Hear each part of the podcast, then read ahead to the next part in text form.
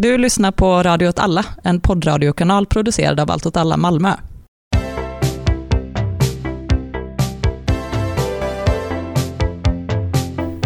Hej och välkomna till Kulturcirkeln, en ny poddserie av Radio åt alla, där vi kommer att prata om kultur och politik. I seriens första avsnitt pratar vi om dystopier inom populärkulturen. Dystopin som fenomen har tagit allt mer plats i diverse kulturforum under senare år. Böcker, tv-serier, musik och konstutställningar har alla avhandlat detta ämne.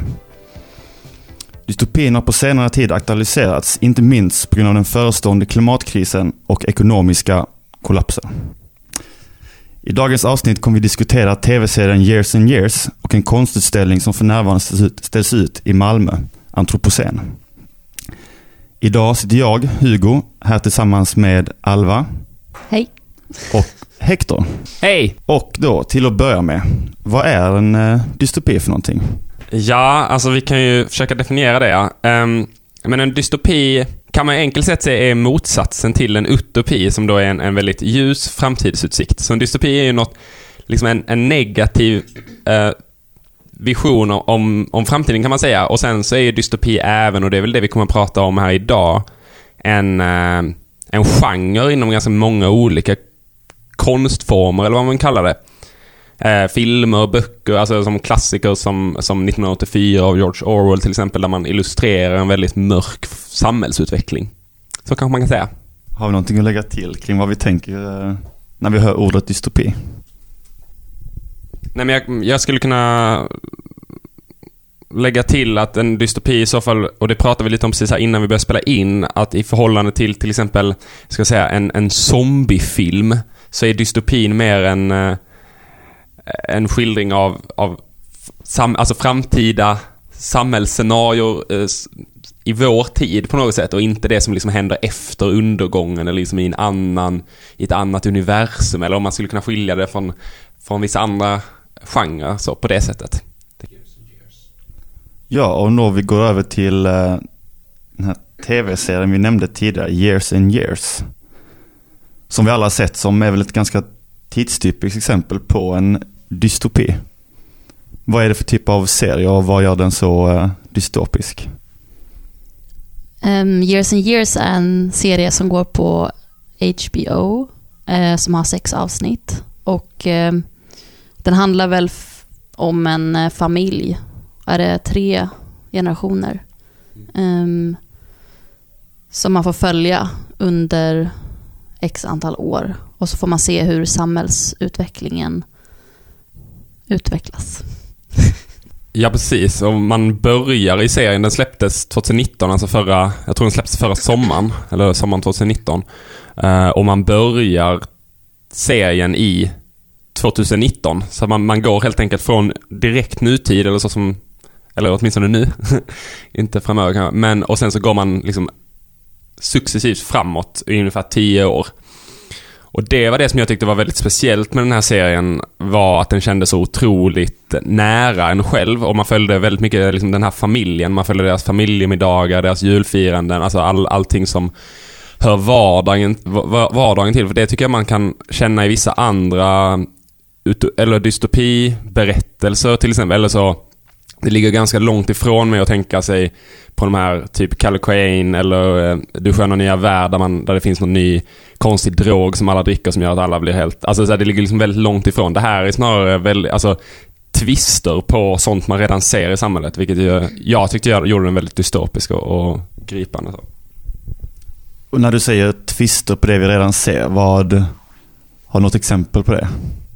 Jo men absolut, det har jag. Um, man får till exempel följa i en, något av de här åren så är det en alltså, kraftigt ihållande regn i Storbritannien. Serien utspelar sig i, i Storbritannien. Eh, kraftigt ihållande regn som fick mig i alla fall att tänka på sommaren 2018, alltså det liksom mer extrema vädret liksom. Uh, och vad det får för följder. Man hade en episod som handlade om en bank, eller ett bankväsende som, som gick i kras och där staten inte kunde gå in och, och stötta upp som man gjorde till exempel i 2008-krisen. Och jag tyckte att den, liksom, den skildringen var ganska lik 2008-händelserna i stor utsträckning. Så dels det, men också en um, utbredd högernationalism runt om i Europa. Spanien är det, och Frankrike är de exemplen som tas upp och det liksom stängs gränser mellan Storbritannien och Frankrike vilket gör att människor flyr med båtar över Engelska kanalen. Alltså en, en, en, en twist mot, som jag ser det, med Medelhavet idag. Um, men liksom att det här liksom att föra det... Ja men precis, det kan man säga. Vad tänker ni? Jag tänker att det som gör den ganska obehaglig är att det börjar liksom i nära våran samtid, men sen att det utvecklas långsamt till en dystopi. Så att det är inte som att man eh, kastas in i en redan utvecklad dystopi, utan att det långsamt blir det eh, på något sätt. Och det gör att den blir extra creepy.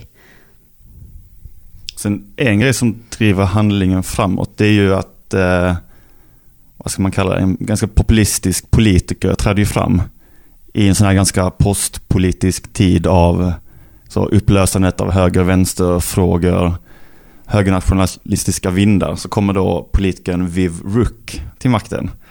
Och då vi en spaning att hennes frisyr är väldigt lik eh, Donald Trumps. Och jag tänker att det, det måste ju vara en symbol för någonting.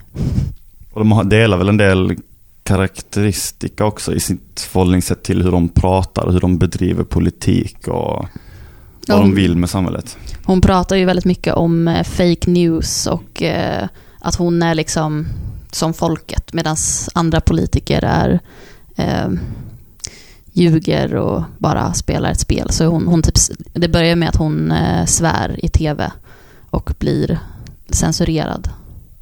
Um, och startar då ett eh, parti som heter Four Stars. Um, som då en symbol över att de blir eh, censurerade på något sätt. Så de har ju den offerrollen liksom. Four Stars också som, som anspelar på ett annat så nytt parti i Europa eller femstjärnor Alltså jag tänker att det finns många sådana liksom hintar, även om inte det finns en sån direkt koppling med dem. Men det är verkligen den här känslan av att man känner igen mycket. Men att det också blir väldigt obehagligt för att det finns liksom tydliga fel i, i bilden eller i ens egen uppfattning. Eller det blir lite så eh, som det här uncanny valley begreppet. liksom att det känns väldigt eh, ohemma eller så. Fast det känns också väldigt, väldigt likt. Framförallt tycker jag med de här middagarna och liksom när vardagen verkligen tuffar på ändå trots till slut katastrofal samhällsutveckling liksom. Då om vi följer serien de här 10-15 åren den utspelar sig under. Vad är, det vi, vad är det för samhälle vi landar i när vi har tagit oss igenom alla sex avsnitten? Alltså en tydlig utveckling är ju eh, Beth som är den yngsta, eller den, den äldsta dottern till eh, två av karaktärerna. Som eh, hon eh, opererar in massa ja, digitala grejer i sina nerver så att hon kan liksom vara uppkopplad hela tiden och bli någon slags så här, eh, allseende gud nästan. Men att det är liksom den här, eh, det finns ju typ någon skräckinjagande eh, syn på digitaliseringen som jag tycker att de försöker ha med. Mm, absolut.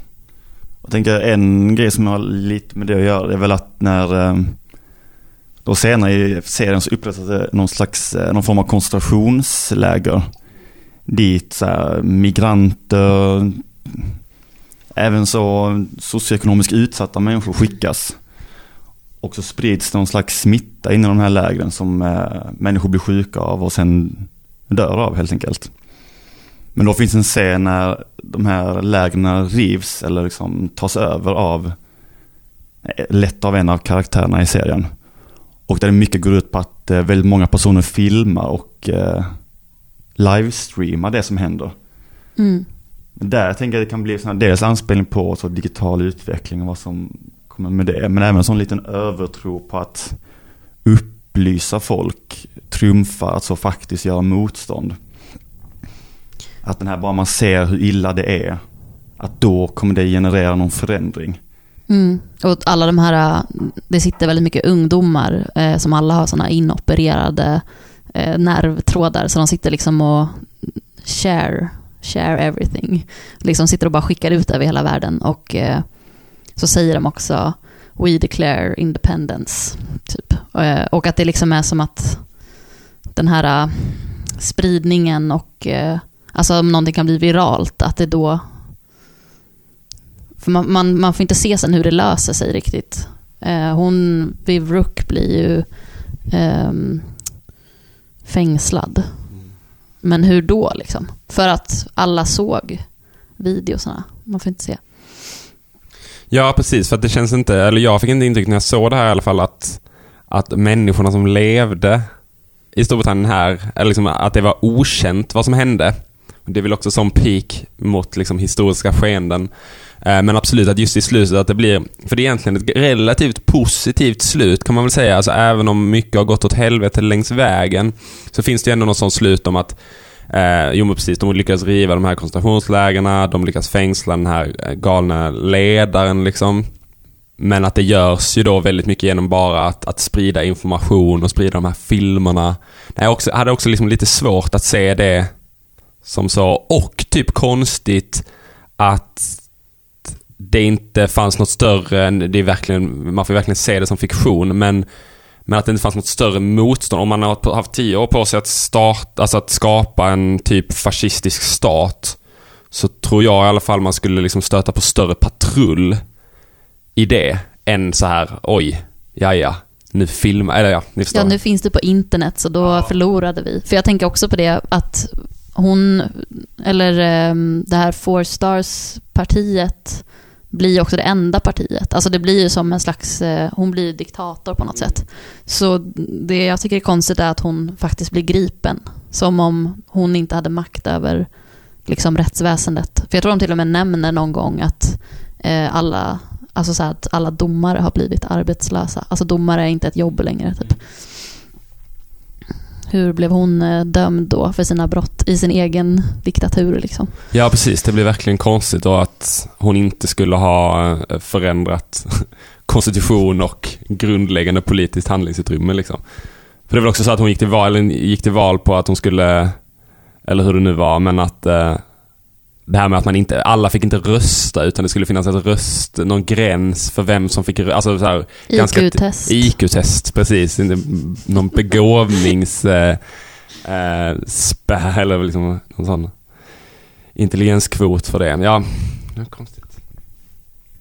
Men då den här tron på liksom att synliggöra och upplysa. Jag tänker det har vi sett ett, ett annat exempel på här i Malmö med utställningen eh, Antropocen.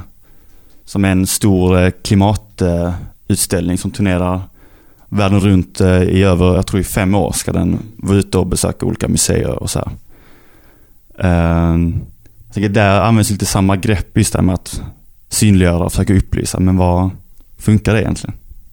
Ja, frågan är om det gör det. Det var ju en, en, en, fotoutställning och hade väl lite film, med lite filminslag, men det var liksom bilder på där eh, de platser där klimatkrisen redan är högst aktuell. Det var bilder på eh, det var bilder på gruvor, det var bilder på stora soptippar, det var bilder på eh, elfenben som, som brändes upp. Det var alltså så, den typen av, eh, av eh, målande bilder. Väldigt fina bilder, ska man säga, innan vi börjar ranta om det här. Men jag har också svårt att se att det är det som saknas och att det är det man ska lägga sin, sin krut på på något sätt. För det kändes också som att det fanns ingen som helst analys av så orsak eller bakgrund till de här problemen. Utan det var väldigt mycket porträtterande av hemska saker som människan gör mot vår... Alltså så, att det var verkligen mest det och väldigt lite verkan.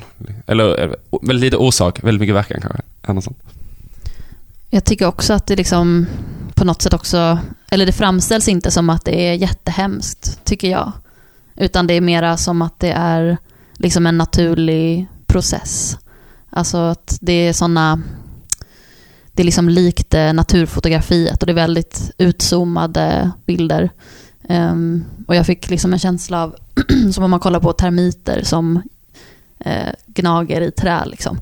Att det var också um, jag vet inte vad jag vill säga med det. Ja, men att det är så naturligt att eh, vi inte har något val nästan, än att det är liksom eh, naturens gång, att vi förstör planeten. Det är människans natur att vi förstör planeten. Att jag fick den känslan av eh, att man är liten och att det är helt ostoppbart. Liksom. Så jag vet inte hur det på något sätt skulle få mig att kunna handla emot det som händer. Mm, jag tänker också man eh, fick en känsla av att vara otroligt liten när man såg på de här oerhörda ödelagda områdena i öknar och regnskogar och allt vad det var. Sen tänker jag, du nämnde så att ehm, så imitera naturfotografi ganska mycket. Jag tänker på ett sätt blir det ganska effektfullt, för man är van vid så här eh, Planet Earth-fotomontagen och att se så här, den typen av levande landskap ofta. Men här får man också samma perspektiv och samma grepp. Fast istället för att se en levande savann så är det bara en helt torrlagd, vad som förut var en skog. Mm. Så på ett sätt håller jag med dig om att man blir väldigt så invaggad i att det är något sånt som bara maler över och inte går att stoppa. Samt som att just använda samma grepp också belyser på hur sjukt det har blivit, hur långt allting har gått. Mm. Så det finns en liten dubbel, eh, dubbelhet i det, hur de har använt det. Och på något sätt så skulle man ju också kanske vilja, eller jag skulle kanske vilja se foton där liksom de här besluten tas.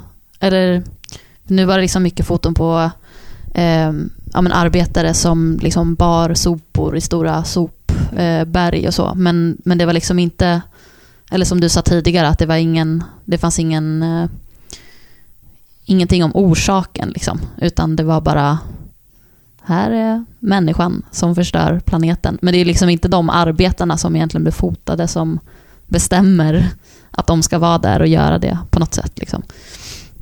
Nej, precis. Och dessutom, de hade en sån en tavla framme med så, hur, gör du, hur ska du göra i din vardag för att, för att bli mer miljövänlig? Vi kan komma dit sen, men vad de inte visar egentligen är ju motstånd, eller så. Eh, de hade bilder från, från brunkolsgruvorna i mm, renlandet, eller alltså i västra Tyskland. Um, som man ju kände igen från de här klimat, alltså från NDG länder, från klimataktioner där vi har varit på. Jag liksom kunde få en sån känsla av igenkänning från när man var där. Och att när jag har varit på NDG länder att man har haft en, verkligen en Alltså där har det också blivit så, det har ju varit mäktigt att se på ett sätt. För att det har varit bara en helt, eh, det är ju en helt, um, det är en vy som man aldrig har sett och som är helt unik egentligen. Men, men där, ja, det hade varit kul om de hade bilder även från typ sådana typer av grejer när man visar på vad man kan göra åt saker också istället för att ha en liksom vägg där det står att man borde köpa LED-lampor och, och klimatkompensera.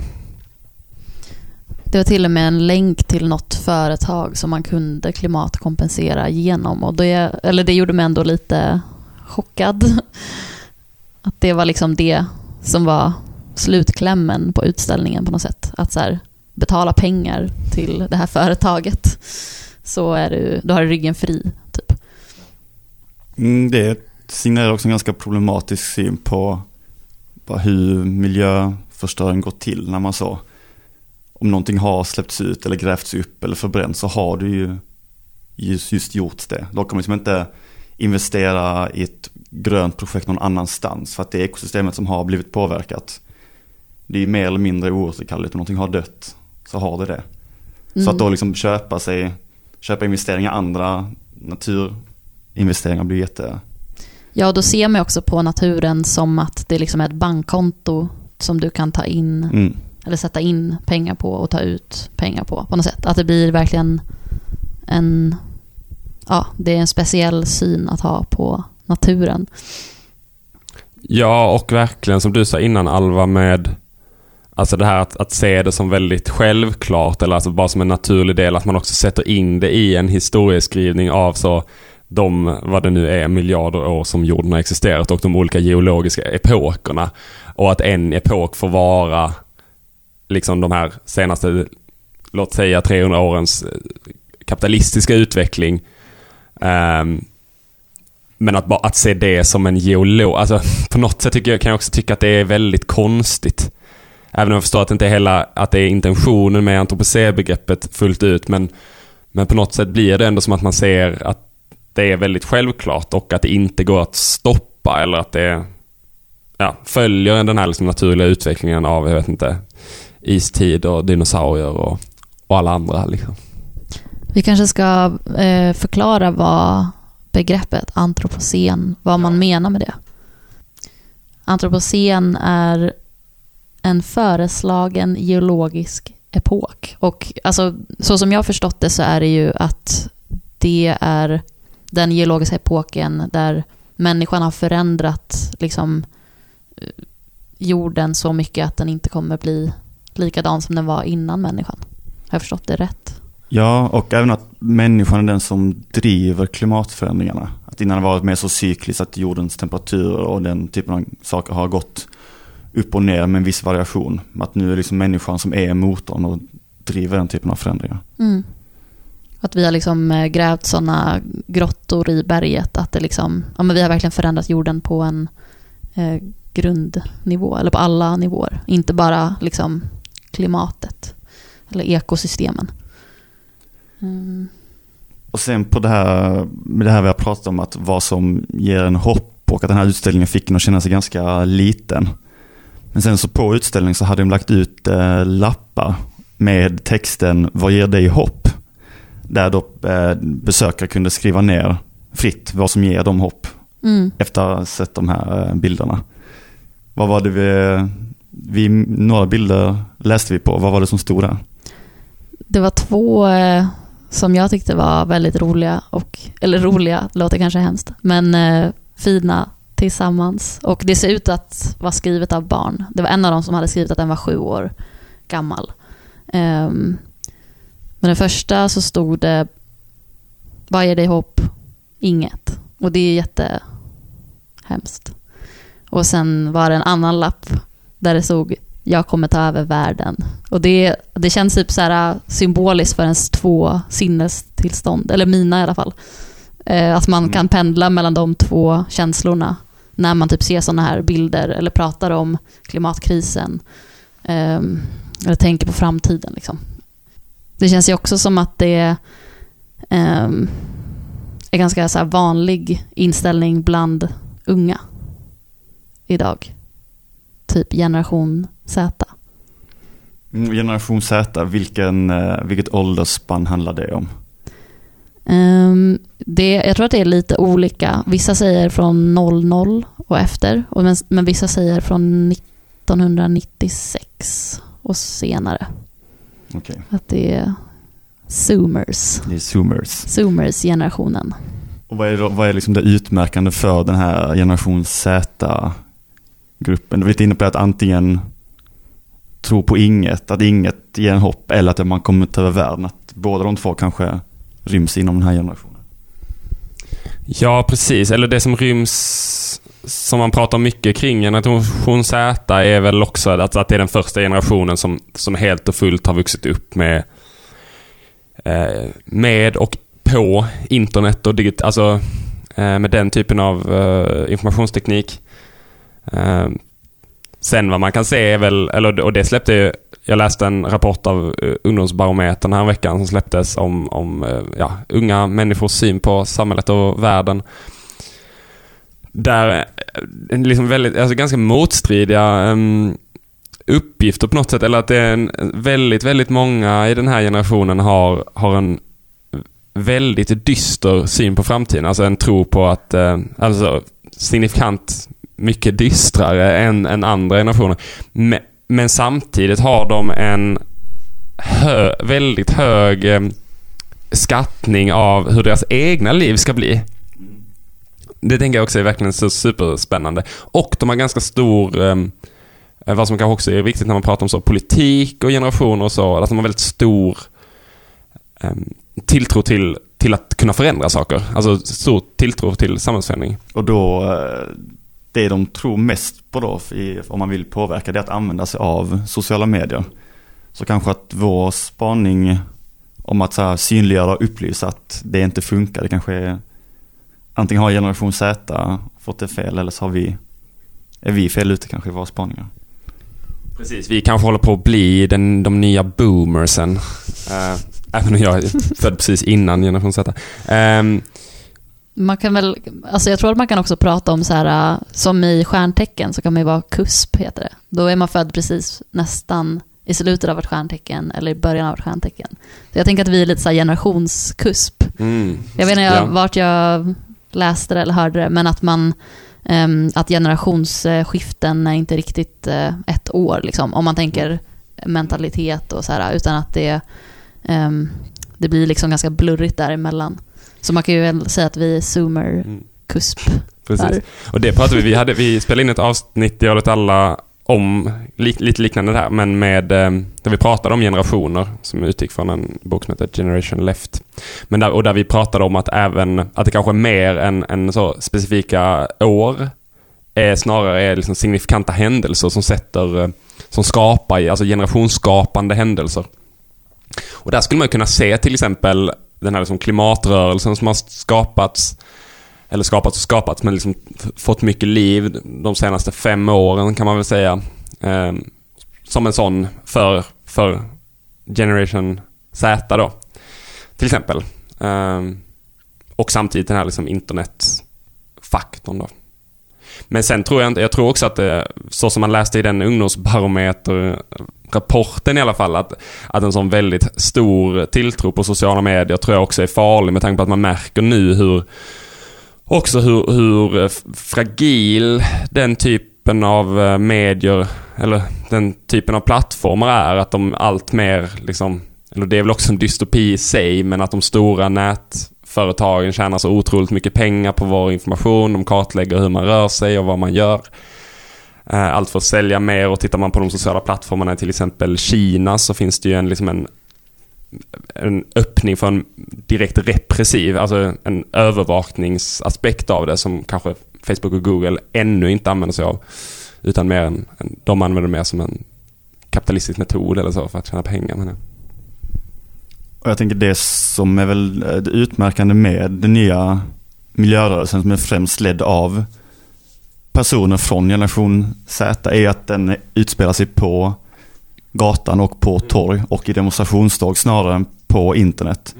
Alltså skolstrejken som har spridit sig över hela världen är ju live och det är en strejk där man fysiskt lämnar en plats och vägrar gå dit för att vara på en annan plats tillsammans med massa människor. Och till exempel i Tyskland, den här rörelsen Fridays for Future har blivit jättestor. Det är ju demonstrationer på 10-15 000 deltagare. Så jag tänker att det här med att tron på sociala medier kontra vad som ändå ser ut att få funka eller få ett väldigt stort genomslag skiljer ju sig åt lite. Och samtidigt så tänker jag att eh, det, alltså, internet och sociala medier är ju ett väldigt effektivt sätt att sprida information snabbt. Så det kan ju definitivt vara, eller det är ju liksom ett viktigt hjälpmedel i, alltså om man ska anordna, även om själva strejken sker i verkligheten, eller vad man ska säga, så, eh, så tänker jag att man ändå inte ska underskatta liksom den kommunikativa funktionen som alltid har, men också ja, men att man kan sprida det. Liksom. Men det räcker inte bara med att sprida det. Det var ju lite det som vi pratade om i Years and Years, att de bara sprider hur dåligt allt är och sen hoppar de över hela biten av eh, hur det löste sig. Liksom. Um. Och då för att knyta ihop det lite, de här ämnena vi har pratat om, tv-serier, klimatutställning, zoomer-generationen. Eller kanske allt de främsta två, men vad är det som, vad tycker ni är den starkaste dystopin? Var ni mest nedslagna av att kolla den här fiktiva tv-serien eller känner ni er mer påverkade av den här påkostade klimatutställningen? Men jag, jag blev nog mest illa berörd eh, av den här tv-serien ska jag nog ändå säga. Alltså även om den är fiktion och det är man ju fullt medveten om. Men jag tyckte att den hade, att den, att den kom åt någonting som var väldigt nära en själv och så hur, eh, liksom väckte också en rädsla i en. Alltså om man ska prata om hur man kände, men, men en rädsla kring så hur ens liv skulle kunna bli. Eh, och man, det känns också som att man just kring, alltså när man pratar om klimatförändringar och den typen av, av saker så är det väl alltid i debatten ganska tydligt att det är inte här i Sverige som de största effekterna av klimatförändringarna kommer att ske utan allt, eller mycket av det i alla fall externaliseras till fattigare delar av världen. Eh, som säkert skapar någon form av distans till hur man förhåller sig till det kan jag tänka mig. Och, eh, och det visade de i den scenen att det liksom man, de skapar de här dystopierna i miljöer som man kände sig van vid. Alltså, jag tror att det var det som berörde. Jag tyckte, jag tyckte även att antropocen som utställning berör den. Jag tycker att det är liksom det blir väldigt visuellt i hur hemskt vi har, eh, alltså hur, hur mycket vi har förstört vår värld. Och jag tyckte framförallt de bilderna på gruvor i och med att att, att jag vet att, alltså, att det förekommer motstånd där och att man har varit där och, eh, och sett det själv och så. Eh, jag, tycker, jag tycker båda är väldigt, väldigt dystopiska och nedslående och griper en mer än, än de här, eh, liksom, vet inte, någon, eh, någon sån traditionell dystopibok eller historia där som känns väldigt avlägsen. Jag tycker båda känns, känns nära och av den anledningen liksom suger in en. Jag håller med om att eh, years and years känns mycket, alltså det kommer liksom under ens skinn på ett annat sätt än antropocenutställningen, även fast antropocenutställningen är liksom dokumentärt fotografi eh, och video och så. Um, och att liksom antropocen-utställningen har ett mycket mer utzoomat perspektiv och att man liksom, när man får en distans till någonting så blir det inte riktigt lika läskigt. Eller den här känslan som jag pratade om innan, att det liksom är som... Jag fick en känsla av att allt är som det ska nästan. Alltså att det är naturens gång liksom. Eh, och då kan man ju nästan känna lättnad. Medan eh, years and years så är det liksom alla deras små val i vardagen och liksom vad de väljer att reagera på och inte reagera på. Det är det som till, som liksom till slut ehm, går åt helvete. Och det går åt helvete gradvis och på ett personligt plan. Inte liksom åh, vår fina regnskog. Utan liksom, ja men folk som dör och liksom, deras pappa dör ju av en, för att han liksom får ett skrapsår för att det, antibiotika fungerar inte längre. Och så typ sådana saker som man faktiskt kan ta till sig på ett personligt plan. Så, men kanske att liksom man kan titta på det ur både det utzoomade perspektivet och det inzoomade. Mm. Jag får knyta an där också till Years and Years-serien. Att den lämnar också inga möjligheter för, eller det gör den i slutet, men under tiden man får följa och allt det här som händer, det finns liksom ingen... Ehm, den lämnar inget utrymme för det här att liksom agera själv och liksom ta agens i sin situation eller så. Så som lite den här utställningen gör, att den säger att ja men Alltså så, i Years and Years, det är skitsamma om man köper LED-lampor eller inte. Alltså så, den visar också på det, den hopplösheten i att man kan inte alls styra över det. Man har inte satt sig i situationen själv och man kan inte styra över den. Och det tyckte jag också var, ja, för att, som blev väldigt gripande. Så. Och samtidigt så har jag den här eh, tanten, Eh, eller deras eh, mormor, eh, som, hon är typ så här 100 år eller någonting i sista avsnittet. Hon sitter ju och har en jättelång rant när de äter middag om att det är vårt fel, allt det här är vårt fel. Så det är liksom som att man, man kan liksom se varje gång de borde ha agerat annorlunda. Och det kan man ju liksom på något sätt göra i sitt eget liv också. Och det gör ju, ja men det blir liksom verklighetstroget på det sättet tycker jag. Ja, att man ser att också att när de lyckas agera så är det när man så organiserat gör motstånd mot, mot det som skapar problemen mer än, ja, jo men absolut. Mm. Att det blir väldigt, väldigt tydligt. Ja. Vad man också kan tänka sig är att det finns en risk i den här typen av, att, av porträtteringar med, om framtiden. Eller så har det väl pratat mycket om dystopi, att man inte heller ska liksom måla upp de här skräck eh, och så. Frågetecken kring det? Alltså, har inte, eller nu bara gissar jag, men känns det som att människan alltid har varit fascinerad av elände liksom? Eller jag, jag bara tänker på sådana gamla målningar från medeltiden där det är så här brinnande grisar som flyger runt och äter barn typ. Eller så här, jag tycker typ att, jag vet inte vad jag vill komma med det, men varför är vi så fascinerade av eh, ehm, det förjävliga? Mm, det läskiga är väl att man väldigt lätt känner, känner igen sig i känslan som du beskrev Hector. Att det här går inte heller att göra någonting åt riktigt. Den här populismen och postpolitiska inställningar, ingenting längre betyder någonting och det blir så högerspridningar. Att man så känner igen sig i att det är något sånt självgående och naturligt. Det tänker jag väl det läskigaste med serien. På ett sätt. Och det, därför tänker jag också att det kan vara lite problematiskt med den typen av skildringar för att det blir en sån självuppfyllande profetia lite. Att det blir också, man matas in att det här kanske är en rimlig utveckling. För man ser tendenserna till det så i Italien som du nämnde, i USA och på andra håll. Ja, kanske lite om man ska koppla tillbaka till den här ungdomsbarometern, lite i hur att, att unga människor ser kanske mycket av de här samhällsproblemen torna upp sig i framtiden men att man har en ganska eh, bra idé om sitt, sin egen framtid och vad det innebär för, för oss. Alltså om det, för vad jag kan föreställa mig ur det är att man försöker liksom skapa sin trygghet i den här rädslan och liksom så safea upp själv.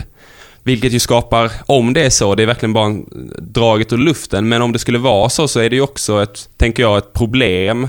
Alltså det, det skapar ju en, det omöjliggör ju kollektiv organisering om människor istället börjar så se efter, eh, liksom skapa sin egen trygghet och säkra upp och så vidare. Gräva sin bunker. Gräva sin bunker liksom, eller så. Köpa sitt hus så man åtminstone har någonstans att bo när så hyresmarknaden ballar ur. Eller mm. den typen av saker. Liksom, att det blir väldigt centralt i hur, hur människor skulle kunna organisera sina liv framöver. Liksom.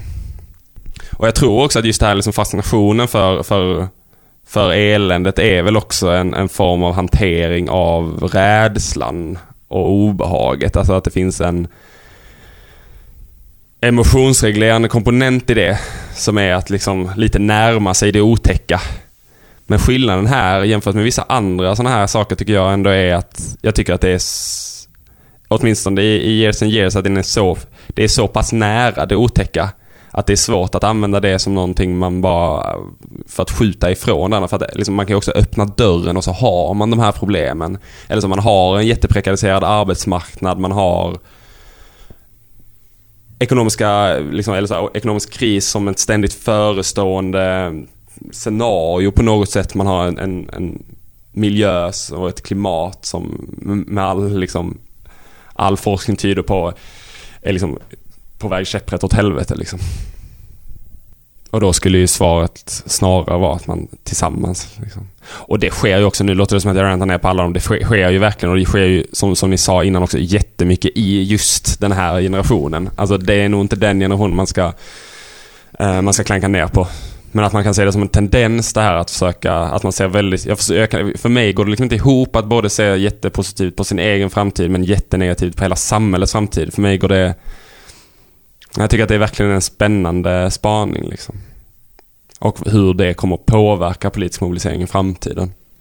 Jag kände ju nästan när jag såg Years and Years att när jag liksom fick komma tillbaks till eh, vår verklighet så var det skönt. Liksom. Eller att eh, det kan ju också, nu tänker jag mer på varför man vill titta på sådana serier, men för att det liksom, då känns i alla fall ens egen verklighet lite mysigare.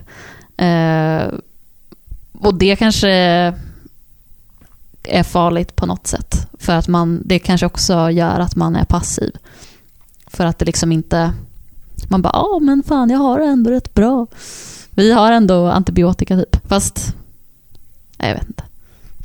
Jag tänker det du säger nu, det är precis så familjen i serien hanterar den här utvecklingen. ja. Att de, så, de samlas kring sina så uh, veckovisa söndagsmiddagar och så fokuserar de alltid på att så, men du har fortfarande ditt jobb, jag extra knäcka här, mm. vi har varandra, vi har det här huset, vi har våra traditioner. Så de gör ju precis det att de ser mm. ju den läskiga världen fast som faktiskt är deras. Och ja. verkligen håller fast vid det som ändå är lite mysigt, lite bra. Och inte det också helt, eh, helt mänskligt? Eller liksom om det liksom varje gång någonting är fel, om alla bara skulle släppa allt och försöka fixa det, då hade vi inte haft några problem. Eller det känns som att det är någon curse, liksom, mänsklighetens curse.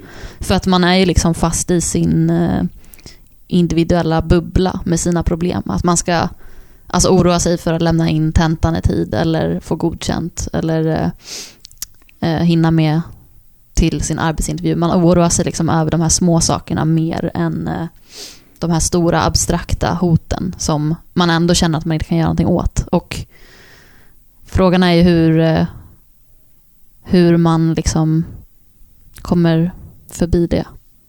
Ja, precis. För även om det blir väldigt tydligt att de sitter där och käkar söndagsmiddag och, och liksom håller fast vid det de har så är det ju ändå, man märker också att det är den sammanhållningen som ens gör att de pallar. För i den här familjen så är det ändå många som, det är så en som ska vara en politisk aktivist på heltid och en annan som försöker hjälpa sin partner att fly till Storbritannien då och, och lite sådana saker. Men att man märker också att när det, är det, när det börjar knaka i fogarna eh, eller så att liksom det sociala nätverket för det är, det är väl att en av bröderna golar på den här par, eller pojkarna som har kommit till Storbritannien och, och, så, och att han då hamnar i ett av de här koncentrationslägren.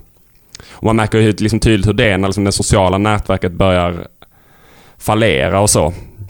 Hur, hur svårt de har att hålla ihop det. Och det tror jag verkligen också är en sån liksom målande exempel för uh, för det blir liksom lite symboliskt när hela familjen till slut hjälps åt. Alltså den här uh, Zoomer-tjejen som typ är en dator. Hon liksom sprider allt på internet med sina Zoomer-kompisar. Och sen den här liksom äldre generationens, äh, alltså äldsta eh, systern, hon eh, är ju liksom sån renodlad aktivist som var lite, ja men Greenpeace-typ. Eh, organisation. Hon, gör liksom, hon har sina kontakter och hon vågar köra in i koncentrationslägret och liksom expose typ. Och sen, ja, vad gör de andra?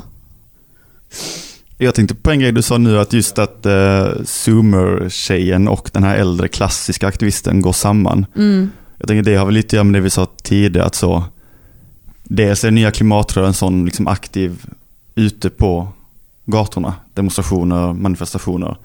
Men de är också väldigt beroende av den här kommunikativa förmågan som har erbjuds av sociala medier som du nämnde Mm. tidigare. Jag tänker att just i serien så blir det också väldigt tydligt hur nästan den klassiska aktivisten som alltid gör direktaktioner och gör det fakt alltså faktiska motståndet, fysiskt motstånd kan man ska man nämna det som. Tar väldigt mycket hjälp av en sån här zoomer-tjej som Mm. har blivit en dator. Och jag tänker också för att ehm, de har ju, staten har ju liksom kontrolltorn vid koncentrationslägret som slår ut mobilsignaler så att ingen ska kunna filma eller dela eller ringa sina, eh, liksom, ringa någon kontakt eller ta sig ut. Ehm, och då har ju liksom staten tagit till de här digitala eh, sätten för att förtrycka medborgarna. Liksom. Och då kanske att Sen så den här Zoomer-tjejen då, som är en dator, hon, eh, slår, hon slår ju ut, eller nej, de skjuter den med bazooka. Fan, då förstörs hela min take. Men de slår ut det här kontrolltornet och då kan eh, alla eh, filmer spridas. Men att man måste liksom... Min, vad jag menar är att om staten, eh, liksom, eller kapitalet, tar till digitala liksom, medel för att förtrycka en så måste man också ha en förståelse för det för att kunna slå tillbaks. Och det är där då man, man ska ha en, ett gäng människor som har en, en digitala nervtrådar inopererat i hjärnan. Precis. Ja, precis. Som för övrigt var en av få, faktiskt. För det, och det är också en sån grej, bara för att komma tillbaka till dystopi, och det är att det är ju ofta väldigt overkligt eller så. Och i den här serien var det typ bara det som kändes, alltså just att det blir en så, ofta en sån väldigt så teknik, eh, fetisch, fetischism typ. Men i det här så var det typ bara det här att, att man kunde bli en da- att en människa kunde bli en dator var ju typ det, som, det enda som var Att man kunde liksom ladda upp eh, hela ens eh, medvetande på internet på och sånt. Ja. Eh, att, eh, och det är jätte, det verkar ju folk överlag, och jag med säkert, tycka är ganska skrämmande med det digitala för att det går så snabbt. Så, Mm. och då är det, det finns ju mycket sådana dystopier som handlar om just digitalisering Verkligen. Eh, och har ändå funnits. Bara så att vända, man får vända maskinerna till sina vänner helt enkelt. Man måste ta fighten där den finns. Där det liksom. finns. Och när ens vänner är maskiner. Om de, om de då har opererat in en dator i hjärnan. Ja. Mm. Men okej, det har gått igenom dels en fiktiv dystopi, men som för oss blev ganska verklig och kröp sig verkligen in under skinnet. Och sen en dokumentär som visar på eh, klimateffekter. Men då för att avsluta, har ni, eh, tar ni med någonting hoppfullt från de här två dystopiska kulturyttringarna? Ja, men det, det hoppfulla är väl att, att dystopin är en framtidsutsikt och inte är 100% närvarande än och eh, att det som... Att jag ändå tycker att man i, kan skönja i båda de här eh, både utställningen och i serien, alltså skönja att motstånd lönar sig. Det låter liksom klyschigt men, eh, men att det finns tid och möjlighet att vända det här till någonting väldigt vackert. Och att lägga till att eh, liksom, de här naturbilderna är också att det finns, att världen är, liksom, kan vara väldigt vacker också. Tycker jag ändå, Det låter också väldigt lökigt. Men eh, det tar jag med mig som hoppfullt. Liksom. Det som jag tycker är hoppfullt är liksom att både den här serien är ju på HBO och den här utställningen är ju liksom jättestor och turnerar och så. Och det betyder ju att det finns eh, ja, men folk tänker på det här. Det hade liksom inte varit i populärkulturen om det inte folk såg det. Alltså, folk hade inte tyckt att det var läskigt med years and years om de inte fattade att det skulle kunna hända. Och det betyder ju att folk är medvetna och det betyder ju att man kanske handlar. Så att det liksom ens finns i populärkulturen um, tänker jag på något sätt är hoppfullt. Med de hoppfulla orden tänker jag att vi avslutar seriens första avsnitt. Nästa avsnitt kommer handla om eh, prekaritet. Om ni gillar det vi gör så följ gärna oss, Radio åt alla. Eh, vi finns där poddar finns helt enkelt. Tack för idag.